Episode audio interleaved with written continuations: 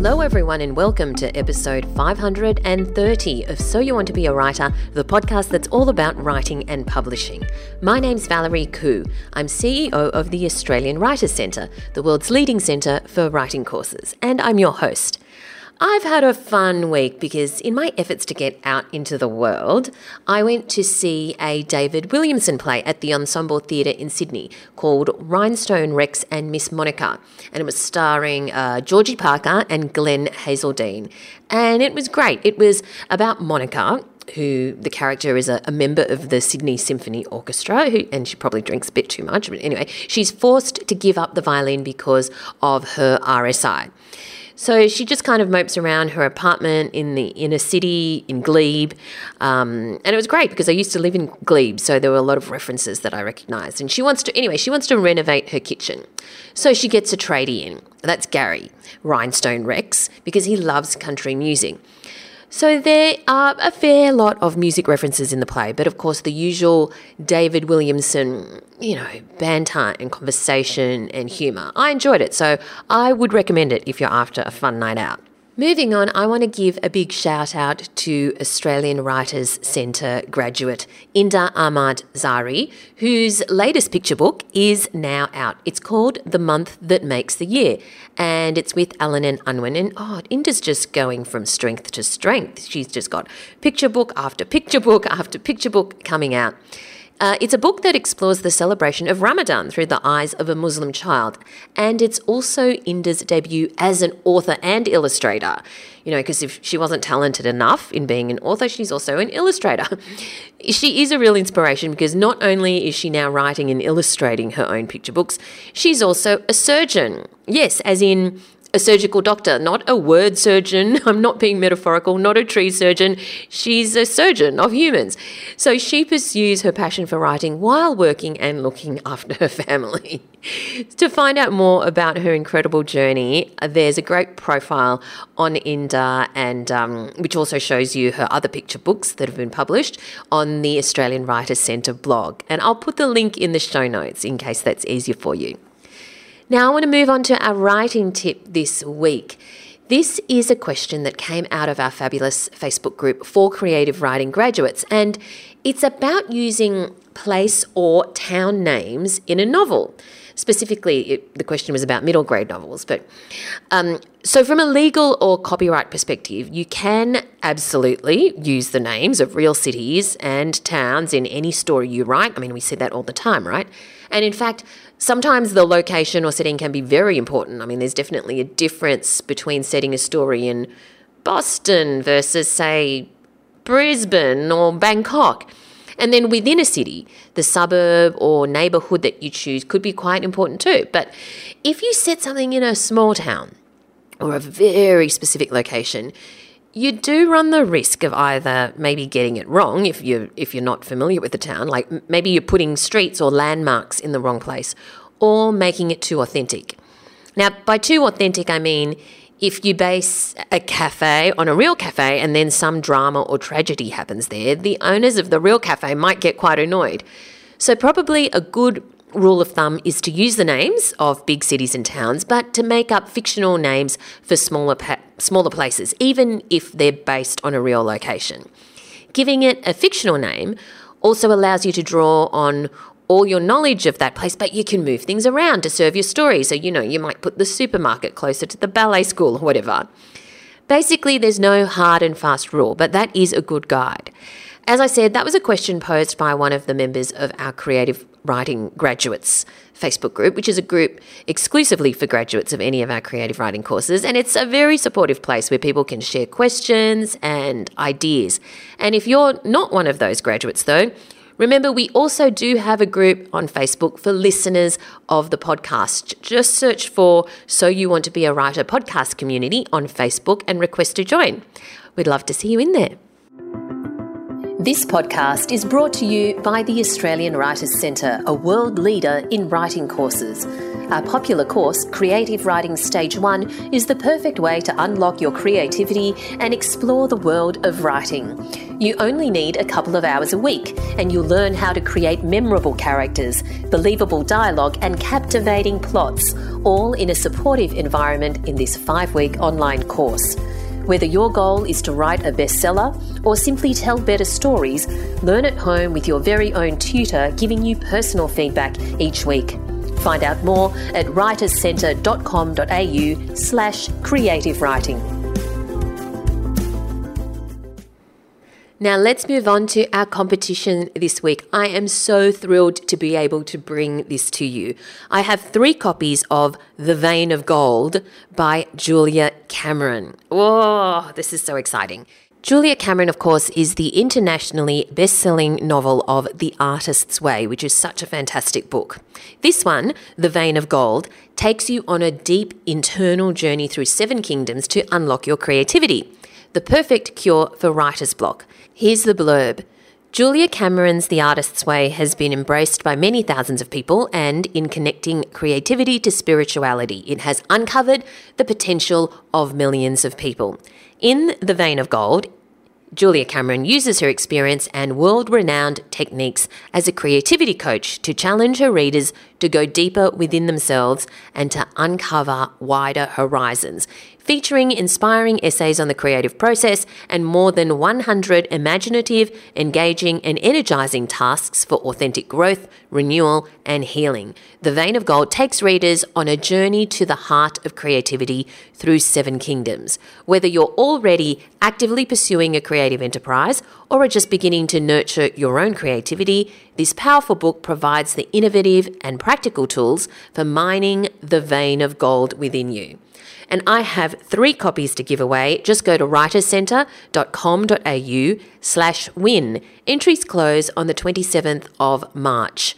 That's writerscentre.com.au slash win. And now, are you ready for the word of the week? I hope you are because this is a doozy. Pyknic. Now, it's P Y K N I C. P Y K N-I-C, but pronounced picnic. Yes, sounds exactly like picnic, as in, you know, eating a meal outdoors on a nice checkered blanket and having some taramas. How do you say that? Taramasalata and tzatziki and hummus and all that kind of stuff. But no, it's not that. It's P Y K N I C. According to the Macquarie Dictionary, it is a body type characterized by a stocky build with a large chest and abdomen and a tendency to obesity. Looking into it, I think these days we tend to use the word endomorph maybe instead of pyknic, probably because it's a bit confusing. So in the movie Twins, remember the movie Twins? Danny DeVito would have a pyknic body type as compared to Arnold Schwarzenegger's more muscular body type. There you go, pyknic. And that was the word of the week. But now let's move on to our writer in residence. Today, I'm talking to Chris Wright. His latest book is The Millionaire's Factory, the inside story of how Macquarie Bank became a global giant. And it's one he co authored with journalist Joyce Moullakis. Chris is an award winning journalist and author based in Singapore, but who formerly worked in Australia. He has been Asia and Middle East editor of Euromoney, editor of Asiamoney, and investment editor of the Australian Financial Review. Thanks so much for joining us today, Chris. Thank you, Valerie. It's a pleasure to be here. The Millionaire's Factory. Okay, the inside story of how Macquarie Bank became a global giant. I'm absolutely fascinated by this story, and I'm, I love the fact that we're chatting about it because I have so many questions. So, first, though, I mean, Macquarie Bank is a household name, certainly in Australia these days. And um, uh, but not many people necessarily know all of the things that they do. First of all, for people who haven't got their hands on a copy of the book yet, what is this book about? So, Macquarie, you're absolutely right. The point of it is that there's always at least five different things at once. You might know it as a place that owns infrastructure. There's a place that used to own the M2 motorway in Sydney. Uh, if you're in Britain, you probably know it because it used to own Thames Water or a motorway there. Uh, but, but, but it's always a lot of different things at once. It's an investment bank, it's a commodities player, it's a it's a regular mainstream bank in Australia. Uh, it's an infrastructure specialist. In fact, the whole skill of Macquarie is its ability to reinvent and be something different uh, for whatever the environment requires at the time. So the book is a study of how they became what they are from their beginnings in 1969 all of the way up to uh, the present day. So you co-wrote this book with Joyce Moullakis. What made you both think, oh, let's write this huge book on Macquarie Bank? Well, Joyce works for the Australian newspaper, and she and I worked together on the Fin Review in Sydney a number of years ago. These days, I'm based uh, overseas from Australia. I'm based in Singapore. And it just occurred to Joyce one day did you know nobody's ever written a book about Macquarie? And I challenged this. I thought there must be one. There has to be one, but there wasn't. She phoned me up and she said, well, let's do it together. She has the best contact book in Australian banking. Mine is chiefly international. She's a, an absolutely top class uh, news hound. I write long form. You put us both together, and we had a skill set that really uh, ought to have matched, I thought, and, uh, uh, and to bring something together. And we just thought Joyce knew that within Australia, Macquarie was unique. I knew that globally Macquarie was unique. There is truly nothing in the world that looks quite like it. And that's compelling. That makes, we thought, for a fascinating uh, idea for a book. Firstly, I find it astounding that a book hasn't been written by Macquarie Bank already as well. So I was quite shocked at that. But the thing is, when you think of, oh, I might co write a book with somebody, you don't usually pick somebody in a whole other continent. So how did the how did that kind of make sense for you to to do that? Why were you the first person that she called? Well, the first reason is because Joyce knows Macquarie well enough to understand that roughly three quarters of its earnings now come from outside of Australia. And that's really been a story that's evolved over the last 15 to 20 years. Uh, it's, it's, it still calls Australia home. It's still listed in Australia. Its principal shareholders are still there, but its, but its range of businesses, it makes more than double uh, from the US or from North America, I should say, uh, than what it does from, from Australia. So we always understood from the outset that telling the Australian side of it was not going to be the full story. We needed to tell the stories of Canada, of South Korea, of the UK, of Germany, if we were really going to reflect what it is. So that's how it came to about, together with uh, two people in two completely different time zones and two different continents. And uh, I have to say, we met in person once, just once, in the 15 months between signing the deal and uh, the actual uh, pre launch publicity. Uh, which tells its own story, I think, about how we've all learned to do do things differently. Yeah, absolutely. But the thing is, once you decide, okay, let's write a book together, the thing that I was struck by was the sheer amount of information and research. I mean, told very well, but clearly it was something that needed to be extremely accurate um, and it needed to reflect the complexities of all of the various things that happened with Macquarie Bank, not only in terms of the deal structures, but also in the culture, in the way people did things, in their personalities in many cases, and so on. So, at the start, at the very start, if you cast your mind back, you go, Yes, we're going to write this book together. How did you plan to do this? Because there's no way I don't, don't, think you can kind of predict all of the things that you needed to research. How did you plan it? What did you think you were going to, what were your steps? Step number one was to find out how Macquarie was going to be about it, because that was going to have an influence. So this was an independent book, a work of journalism. And we got the book deal first before going to Macquarie and saying, look, this is coming. Uh, we'd love you to be a part of it, but it's coming either way. Now, Macquarie, if you know anything about them, they love to manage risk. And a book, which they don't get to see before publication, is a risk that's uncomfortable for them. So they were not probably thrilled in the first instance to find out that it was coming. But they knew me, they knew Joyce. And they went away and they had to think about it and they said, Well, we've decided we're going to give you access. We've decided we're going to let you see our people. So that was really step one because everything else followed from that. Uh, and in total, we interviewed 130 people, uh, of whom probably the biggest, cons- but, but, the biggest group would be former uh, employees of, of Macquarie. I think there's probably 60 or 70 of those. Probably, I guess, about 30 of the current lot, all five current and former surviving chief executives. Uh, and then the rest was the competition. So that was a large part. That was probably stage two, was mapping out who do we want to speak to. If we're going to tell a whole story from 1969 up to yesterday, then who do we need to get who between them tell all of those stories? And as you can imagine, everybody you interview suggests, well, have you spoken to this person and this person? And then you get another two. Uh, and eventually it, it, it becomes you know, quite hard to manage it all. And you have so much information, you get to a new problem which is what are we going to use and what are we going to leave out. Uh, so devising a structure was reasonably straightforward. Broadly, it was chronological, but with some diversions to go overseas, for example. Uh, but really, the, the, the hardest part of it, I would say, was just marshalling this huge cast of interviewees and working out how we were going to use this absolute wealth of information that we'd obtained. So there's interviewing people, but there's also um, you recount a conversation that you had with uh, the former CEO, uh, Nicholas Moore, where he was, well, kind of not prickly, but not the most effusive person uh, when when you initially had the chat and he said come back when you've read every single i can't remember the number but every single annual report which you That's then did. Yeah. and then and then came back. How many was it again I think by then it was 52. Now it's 53, if I've got my okay. numbers right. Yeah, it was a lot of reading.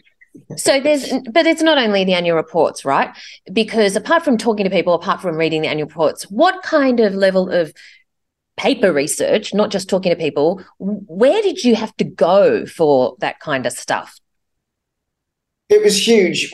Being a listed company, there is an absolute wealth of material. I mean, if you just try to read every press release they have on the internet, you'd be there forever. Uh, but twice a year, of course, uh, they, they, report, they give uh, detailed earnings briefings. There's hundreds of pages of material that goes along every single one of those. So you, you could truly read forever. You had to be somewhat selective uh, about sort of pulling out the stories and the themes and then going back to all of that for, uh, for verification. Uh, but, but, but, certainly the paper research was immense. I, I must say, Nicholas Moore's uh, advice was actually good.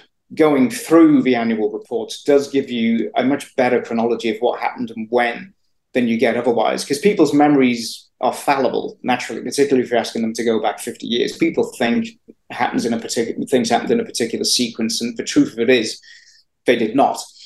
And it's comprehensive and it's legally checked. So if you cite an annual report, you know that legally you're bulletproof. Uh, it's going to have been checked within an inch of its life. So, so that was all good. But then so much of it, you, you could just read and talk forever. There was just so many different directions that you could go to with this. And everything you find out enough about, you're sort of reminded that, oh, there's a whole other thing I just haven't looked at. You know, I haven't looked at what they've done in Poland or Tanzania or South Africa or Mexico. You, you can sort of go forever. It really eventually becomes a question of not where do you start, but when do you stop? Yes. So where do you stop? Because what was your line to determine should this be in or not? Well, for a first thing, I find a deadline enormously helpful, and uh, we did encourage Helen and write it in there in big letters. Don't let us go over because you know nothing crystallizes you like this is the date, and we have to make some hard decisions right now. And um, we overwrote really quite dramatically. And there was some give in that, but we still had to reduce about 30,000 words from it. And I sort of cheated slightly. Uh, I, I, I, should say we, but I, I, had a particular interest in in devising this separate website for endnotes. I, felt strongly that this would be quite an interesting way to do it. Because for various reasons, when you write about Macquarie, there's going to be a lot of footnotes. Partly that's because it's made up of hundreds and hundreds of businesses with slightly different legal names. Now, if you put that in the text, it's utterly unreadable, but you do sort of need it there if you're going to be accurate. And then it grew from there. And we thought, well, these endnotes, you can have whole other stories in there, but there just wasn't room to go into the text. So there's 30,000 words, I think, in total of endnotes on this, uh, on this separate hosted website. And none of them are actually in the physical book. So if you want, you can hold the book and have your phone. And when you see a footnote, you can go straight to it it seems to me that might be a, a, practical way of doing so in the future. But it did make it much easier to make the tough decisions on cutting stuff. Because if all you were doing was actually relegating it to a, a separate site, you haven't completely lost it.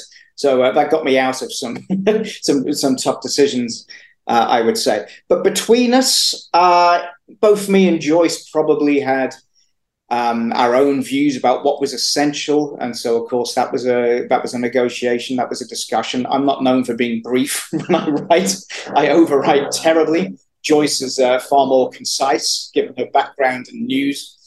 So it was a process, I would say, working out what to be there. But that's the 30,000 that was in the original manuscript. And then now you've put it in this separate website, which, like, it's the spillover, and that makes sense. However, in the original manuscript, there would have been a cutoff point because, as you say, you could be reading forever about all of the stuff that's been written on Macquarie Bank. So, what was the thing that made you, what was your benchmark that made you think, should this go in or not? not not the 30,000 words, but before that. In terms of the actual subject matter and the products mm. and all that, we have to just stop and think, is this interesting or are we just reading writing about this because we've you know we've had our head inside this bank for so long when everything is interesting you have to make yourself step out of it a little and think of the reader i, I have a note attached to my screen which says remember the reader uh, mm. and i refer to it often that this book isn't for me and it's not for Macquarie and it's not for Joyce. It's ultimately for a reader, and you have to keep them on side. And you do that by not just absolutely bombarding them with unnecessary information.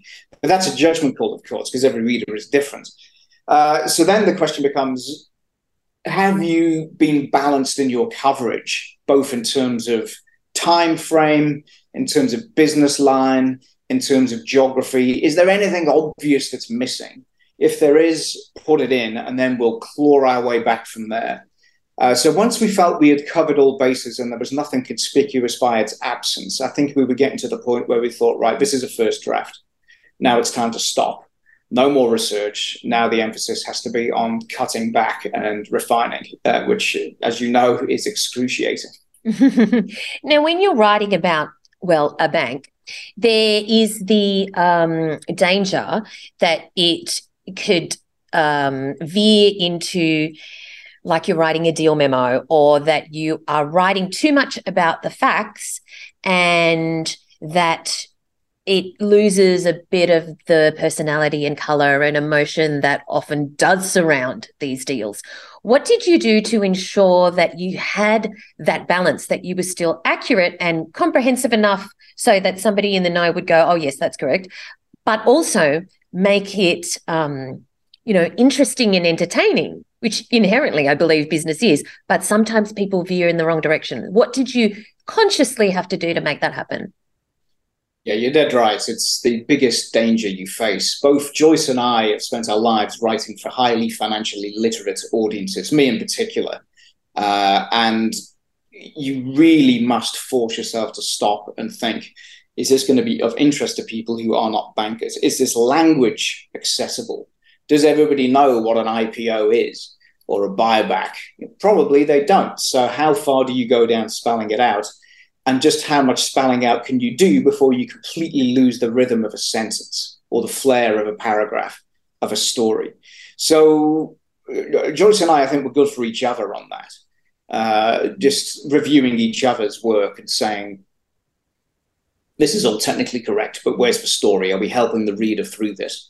And Allen and Unwin in particular um, because you know they're very smart people, but they're not bankers, and that's good. That's what we needed. We needed people to read it who were not bankers. And uh, does this still make sense to you? Is there still flair here? Is it is it entertaining? So it was really a question of checks and balances, I would say, because you can tell yourself you've written something which is intuitively. Uh, uh, correct and entertaining for a wide range of people, but you don't actually know until you consult a few people. And given that we were never able to let this thing circulate widely before publication, it was a narrow number of people. So, so counting on one another to tell some hard truths about what's entertaining and what's boring was, I think, pretty important. It's one of the great benefits of having a co-author, I would say. Mm. And I think also it's getting the balance between um, so you're right. It's it's it's it's wondering where the line is, whether you're over explaining or not. But it's also getting the balance of including the humanity, where you include scenes of, you know, people going to a hockey game in Canada and witnessing the infrastructure, the road there, or or playing indoor cricket. You know, in, in, playing indoor cricket in the office and hitting the future potential CEO in the head with a cricket ball. Um, what? How conscious were you to make sure that those sorts of scenes were in there, or did that come naturally to you, or did you have to go back and go? You know what? this is a bit too much on the structure of this public private partnership. Maybe I, we need to include some uh, human interaction and emotion in there, or or, yeah, or humor, it, or humor.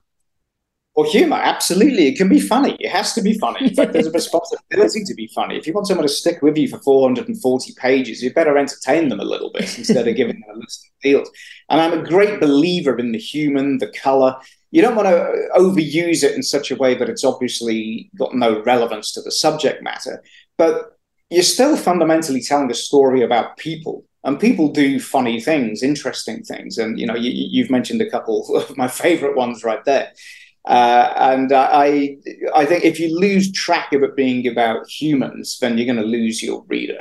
Because otherwise, what, what, what's the point? You don't want to spend however long it takes you to read a book that long with people who don't appear to be people.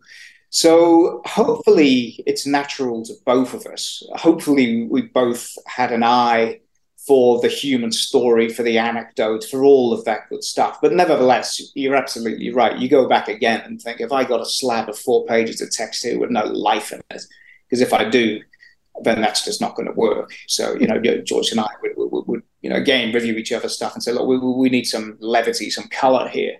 Uh, and, and, there's no excuse for not doing it. If you, if you ask the right questions in interview and spend enough time with people, there is always life in the most arcane of subjects. So um, uh, hopefully we got enough in to keep readers with us. We'll, we'll see when, when the reviews start appearing on Amazon how well we did. I love the line. The story really starts with Peter Salisbury, who had been part of the Hills motorway deal, going to a toll road conference in Denver in 1997 for the International Bridge, Tunnel and Turnpike Association, which sounds like the sort of party you really wouldn't want to miss. Yeah, I think Macquarie Bankers spend an awful lot of their lives in these sorts of fronts. I mean, you, you wouldn't believe they can be so obscure uh, there is a forum for everything. There is a trade magazine for everything. I've written for some of them, and uh, that was funny. But, but Peter Salisbury, who you mentioned, I mean, he he was absolute gold. Uh, you know, he, he was pivotally involved in some crucial deals for Macquarie in Canada, but he's also got this sort of raconteur's skill of remembering the detail. So he's also the one you mentioned, you know, that, that they happened to turn up on the day of Wayne Gretzky's farewell uh, hockey game in Toronto. That's that's another one from him. And um, you know, the best interviewees are the ones who give you great information, but also remember uh, to keep the character and the life in it as well. So I believe that stories about the corporate world and and things that happen in business are inherently page turning because they are full of high risk, high stakes, high emotion, incredibly col- colorful characters, um, villains, sort of heroes. what? And so I, I understand the attraction of writing something of this nature. I'm curious to know why you decided to go into the world of writing about business and finance and so on in the first place, and what you enjoy about it. Well, for me personally, uh, it wasn't the plan. You know, I, I, came out of uni in the UK in 1993 in the middle of a recession, determined to write for a living. But like a lot of 21 year olds, I thought, oh, I'm going to write about music. I'm going to write about travel. I'm going to write about books. But it turns out quite a few people already wanted to do that. So the only job I could initially get was writing about lawyers. And over a period of time, I switched from law to uh, business and finance. But along the way, to my considerable surprise, I learned that it was actually interesting or could be interesting if you did it properly. I think an awful lot of people writing about business and finance, they start out when they write, they're really explaining it to themselves. And I probably have about a two year chunk at the start of my career when I was doing exactly that. But eventually you get in, and there's a couple of crucial realizations. One is that these guys are not actually rocket scientists, or some of them are, but in the main, they're ordinary, reasonably smart people, but there is this code almost around financial services. And once you crack it, you realize that you're dealing with perfectly uh, normal, acceptable, and understandable concepts. So that becomes compelling.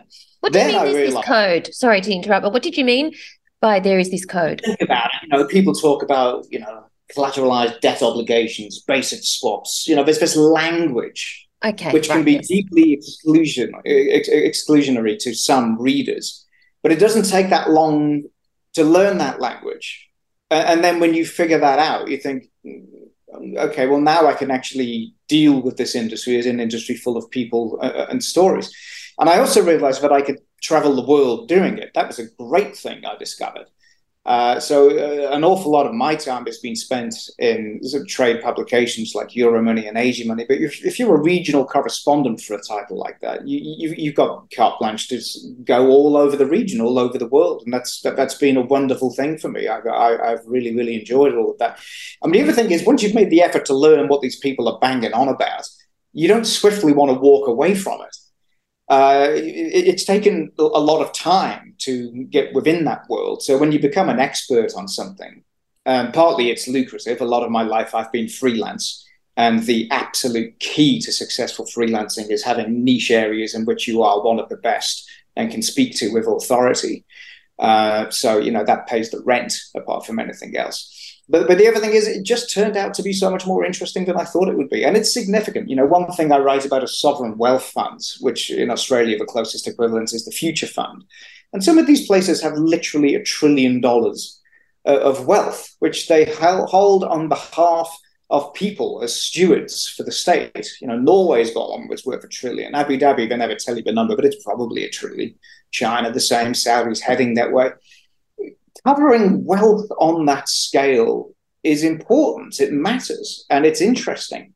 So all of these things have kept me within it. And, you know, I, am past 50 now. I'm probably not making that many more changes of direction at this late stage. I love to write travel journalism. I love to do all sorts of stuff.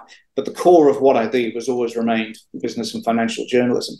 So, how did you fit this in? How did you fit in writing a book, a, a, tome of this depth, with you know your your day job, which is freelance, but still it's it's your your it's still your day job, right? Yes, absolutely. And at that time, it was not freelance. I was uh, the Asia editor for a publication called Euromoney, plus some freelance.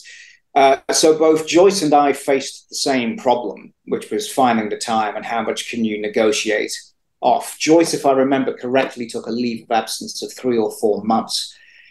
I just used all the annual leave that backed up through COVID. You know, I hadn't taken a holiday in two years and I still couldn't go anywhere really at the start of it.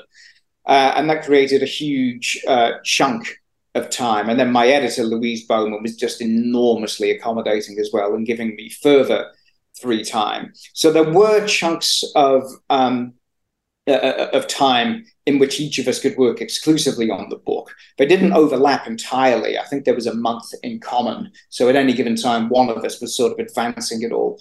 But a, a hell of a lot of it was done on our own time. In my case, in the three hours of the morning when Australia was working, but Singapore was not. That's when you do all of your interviews, or in my case, there might have been uh, after hours with, with the States or, or, wherever else but it's a challenge. There's no question about it. If if you don't take a massive six month sabbatical, then you are really going to be chasing your tail, trying to do a few things at once. Particularly, you know, for drafting time when you're getting close to deadline, and it, it does tend to sort of concertina at a certain point. Uh, but we got through it. We got it done. Now, both of your names are on the cover, and inside in the chapters, there's one particular chapter that is clearly attributed to you. There's one particular chapter that's clearly attributed to Joyce, but the rest is a collaboration. But how did that work? Did you go, oh, you take chapter one, I'll take chapter two? How did that work? How did you divide it up, or did you actually work on the same chapters?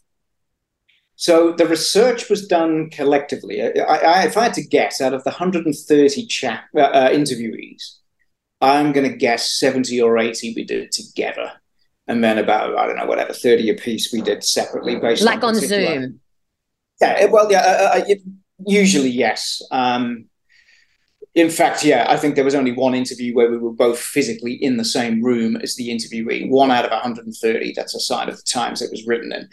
Uh, so, so that's the research side of it. When it comes to writing, uh, leaving aside, as you've mentioned, the road trip chapters, which were very individual pieces of writing that we did independently and decided to byline, uh, that we, we, sort of there was a loose splitting up of it. So Joyce did more of the early years. Joyce's contacts among you know those elder statesmen and women of Australian banking are impeccable.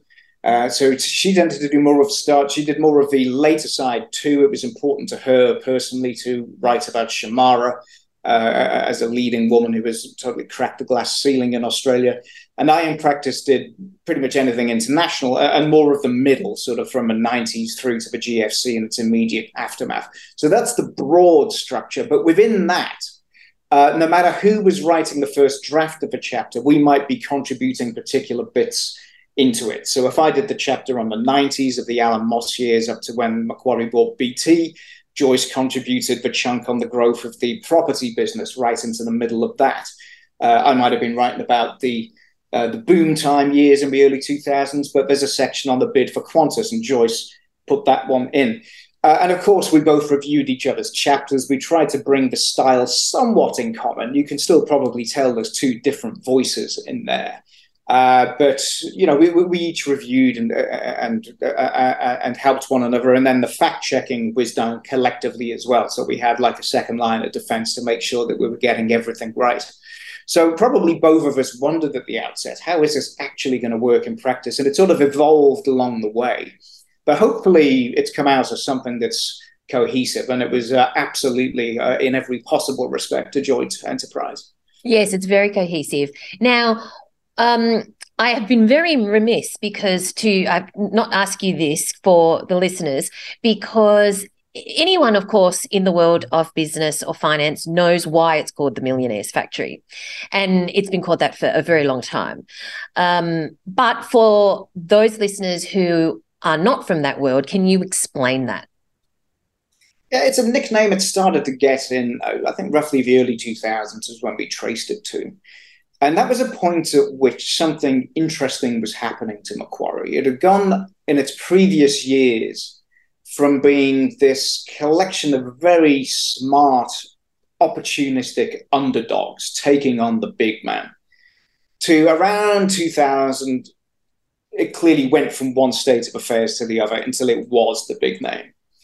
Uh, and that was a really interesting time. A few different things were happening at once. They were getting themselves into far bigger profile deals. A lot of listeners will remember the Sydney airport bid in the early 2000s and all of the extraordinary flack that came with all of that. The huge fight with Virgin, the fight with Alan Jones. Certainly, there was a whole lot of extra um, artillery heading in their general direction, which was new to them. And the other thing that was really getting noticeable was just how much money they were making.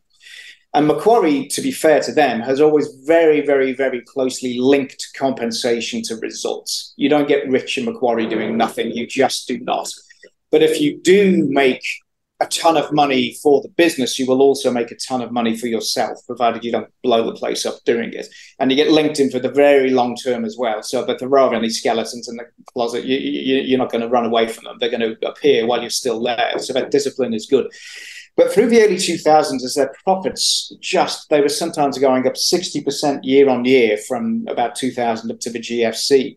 You know, that meant the chief executive, Alan Moss, at the time, his deputy, Nicholas Moore, you know, the, the head of the property group, Bill, Bill Moss, no relation, they were making tens of millions of dollars every single year. A lot of them bonuses that they couldn't immediately get. They had to wait for 10 years to get them all, but it was a huge amount of money coming in.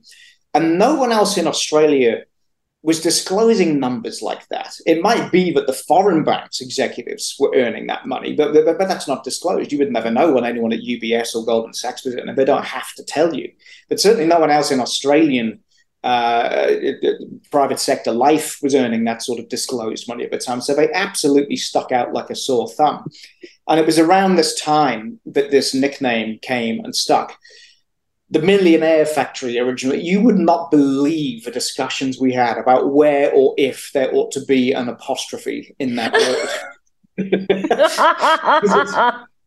a factory owned by millionaires, a plural of millionaires or one millionaire? Is it a factory that makes millionaires? You know, all of these brings you to a different outcome about whether there's an S and whether there's an apostrophe. And I we just lost weeks going around in circles on this thing. Oh, that's hilarious. Now, you mentioned that um, the thing is that maybe some of the foreign banks, their executives may well have been earning that level of money. We we don't know because they weren't required to disclose it, but Macquarie, being an Australian bank, had to disclose it. And I just love the story in the book where you say that someone from Macquarie was basically complaining about that to Peter Costello. And Peter Costello, who was then treasurer, I suppose, said, Yeah, go cry into your millions at night. Go on. Costello is hilarious, actually. Uh, I mean, he is um, a great speaker of truths to people. Uh, and I can recall being on the other side of attempting to speak truth to him. It's not an easy thing to do. But, but, but there were two things about Costello which were particularly interesting. One is that point on compensation. And he said, uh, you know what? I don't like my salary being disclosed either because mine is embarrassing. So don't whinge to me about how much you earn just because everybody's heard about it. And that, I mean, to be a fly on the wall there would have yes. been just a beautiful thing. That uh, is so the other true. Thing that really came through from Peter Costello was just this sense of almost convivial jousting, I think, particularly at a time when infrastructure was really growing as an asset class in Australia. And Macquarie had made its name getting involved in intricate finance arrangements. And they were known for taking any tax break and taking it to its absolute maximum legal limit, not beyond. So they're not breaking the law, but if there's a loophole, if there's an opportunity, they are going to find it. And Costello on the other side would spot them doing this and sort of push them back, and you just had this funny sort of backwards and forth between the two. But what sticks in my mind is that he almost saw a humor in it, a gamesmanship in it. And he said Macquarie would never complain when told to be pushed back. He's like, oh yeah, yeah, all right, you got us there. And you know, and uh, so this this thing of defining precisely where the acceptable line was on uh, tax engineering and so forth. Uh, I, I, found it interesting to get this insight into how it was uh, in, in real life within you know the walls of politics and the top level of banking. Speaking of defining exactly where the line was, I think there was an interesting line that you did not cross, but you came very, very close because I was wondering if you were going to go there. Because a lot of people, I mean, many people, um, well, the, when you came close was when you cited the Virgin Airlines billboards, where Richard Branson, who was obviously having a fight with them at the time, said, Macquarie Bank, what a bunch of bankers. Bankers. Now, yeah. obviously, he meant something else because if you're uh, you know around Ryan's bar or if you're in that industry at all, you say, "Oh yeah, he he or she." Well, you don't really say she. He's a Macquarie, not banker, but the other word. Um, but you never uh, mentioned that. You, you, you came close with the billboard. Was that something that was because that is common parlance? so was that something that was done on purpose? Well, I mean, it, it's legitimate to look into the character of people who might work at Macquarie.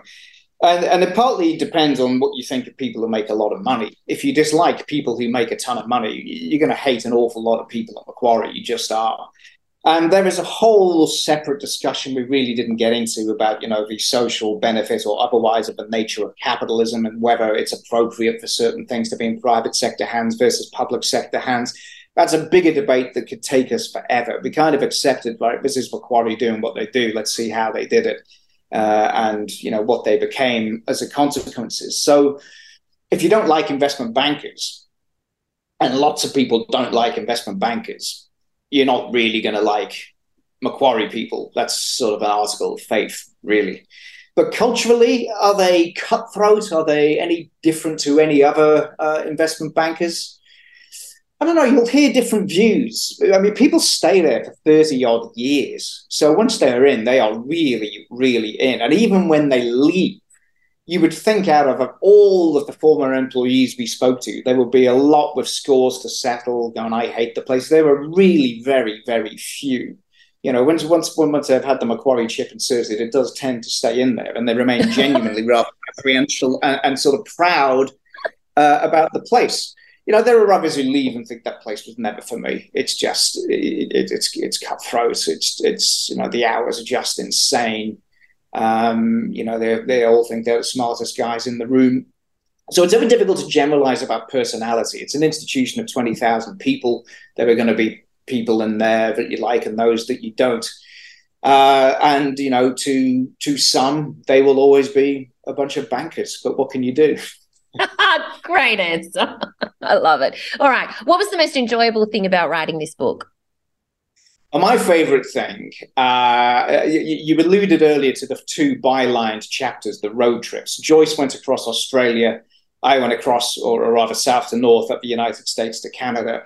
And we were sort of making a point, which was no matter where you go, you can't go anywhere without tripping over something that Macquarie either owns, has owned, or at some stage inevitably probably will. Uh, either a line of businesses that they have, an infrastructure asset that's in one of their funds. And uh, so I went from uh, basically New Orleans all the way north. And, and, the point was just proven time and again. And the more obscure the place, the better it was. Pineville, Louisiana, they own a power station there. Oklahoma, it's water pipelines. Kansas, it's a fund manager. Missouri, it's data cables. Indiana, it was a toll road, not anymore. You know, Michigan, they used to own a, tr- a, a, a, tunnel which links Detroit to, to Canada. Everywhere, they are everywhere.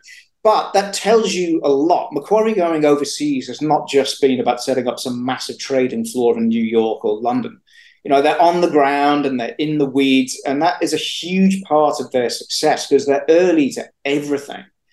So they will get into an asset before it really occurs to anybody else and then they'll sell it to maybe one of the massive uh, uh, super funds or, or, for example one of their equivalents the pension funds in canada. Uh, and, and it is an extremely powerful business model, but it stems from being on the ground in places that others haven't even heard of, never, never mind really been to or, or become familiar with.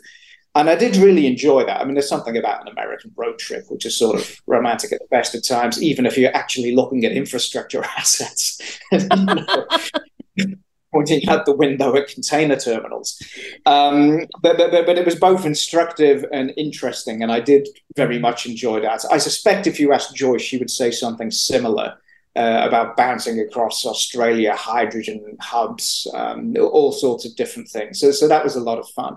And the other thing was just the range of people who would speak to us. People were incredibly generous and open with their time, both current and former employees, right up to the chief executive.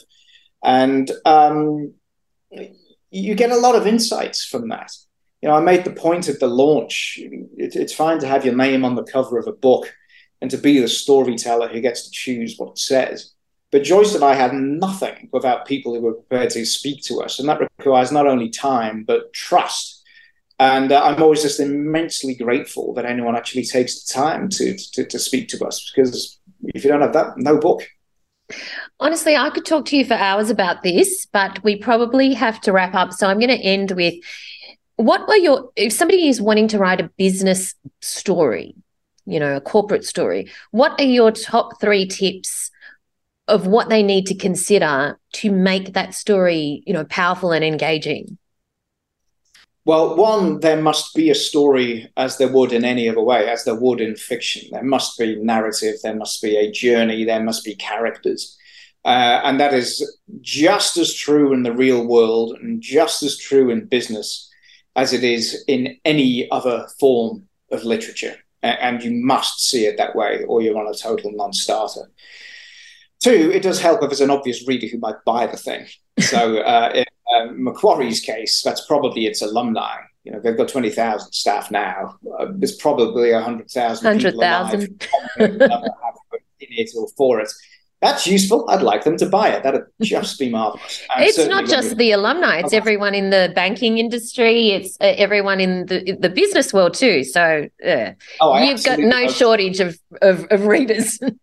yes, and I, and I hope that's true worldwide as well. Uh, we'll, we'll, find out uh, how true that is. But certainly, if you want to get a pitch through a publisher, the question number one is who's going to buy this thing.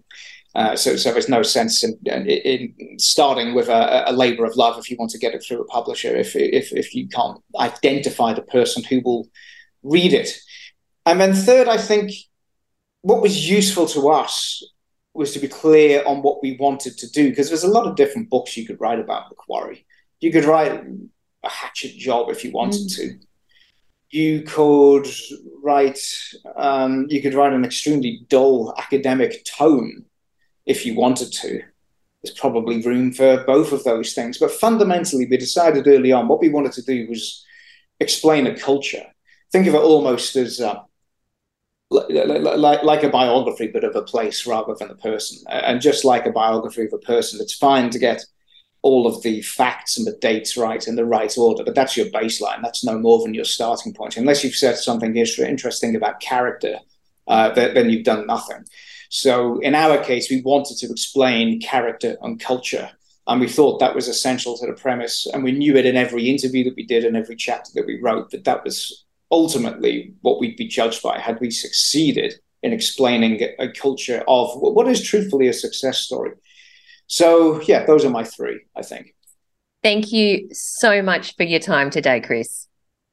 Well, thank you for having me, Valerie. This was fun. This podcast is brought to you by the Australian Writers Centre and our course, Freelance Writing at Stage 1. If you want to be a freelance writer, our five week online course is the fastest way to get there. Step by step, you'll explore how to get story ideas, approach editors, research and structure your article, plus learn about interview skills, industry expectations, and much more, and have your own tutor to answer all your questions. Here's what Heather Smith says. I followed Valerie, who was writing for Sydney Morning Herald and um, those sorts of publications. And she really wrote articles that connected with me and resonated with me. And I thought, oh, I could write like that. And then when she launched the Australian Writers Centre, I joined up for one of the earliest courses. The first course, which was five weeks long, was more education and more learning than two years of uh, private high school English education. I just learnt so much. I got so much confidence from it um, and it sort of catapulted me into the writing sphere. What it taught me was that content was important, structure was important, and having a diverse case studies, uh, see an idea really quickly and think this is going to be so interesting for the reader, um, and getting the, the, the various angles that are required on it. The importance of developing relationships with editors, understanding the magazines, all the publications that you're writing for. So that's really important. So you can actually have the same theme and write about it for numerous uh, publications. Also, within that, there is uh, a lot of support within the community. There's constant education. I've written um, eight books, which are best selling books, and I absolutely recommend the Australian Writers Centre to all of my friends who are keen to have a writing career. It's immensely supportive and immensely educational. If you'd like to find out more, go to writerscentre.com.au slash freelance writing. Okay, we're almost at the end of this week's episode. I considered having this, what I'm about to say, as a word of the week, but it's actually a fairly new word. A retronym is a word that has had to be changed or have something added because of something that has happened since it was first coined. So, for example, the acoustic guitar was renamed from simply guitar to distinguish it from the electric guitar. Some other examples snail mail to distinguish it from email, whole milk or dairy milk to distinguish it from low fat or non dairy alternatives, tap water, right, as opposed to bottled water analog clock these days, or, or, or, or an analog watch instead of digital. Traditional animation rather than digital or computer an- animation. Brick and mortar shop. I mean, it just used to be a shop, right? Rather than online shopping. And then it even applies to pop culture like classic Doctor Who or classic Battlestar Galactica as opposed to their modern reboots, right? The good old phone has gone through many retronyms from what used to be just a phone. We then had a rotary phone, then the push button phone, the cordless phone, and now they're all just landlines.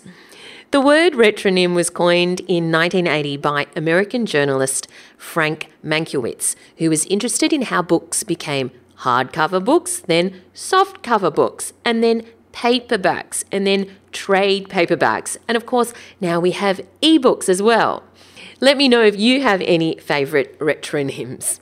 All right, this brings us to the end of this week's episode. I'd love to connect with you on social media. Feel free to join the Facebook group that I've already mentioned. Just search for So You Want to Be a Writer podcast community on Facebook or just connect with me directly. I'm at Valerie Khoo, that's K H O O, on Twitter and Instagram and over on valeriekhoo.com where I live my other life. Thanks for listening, everyone, and I look forward to chatting to you again next time.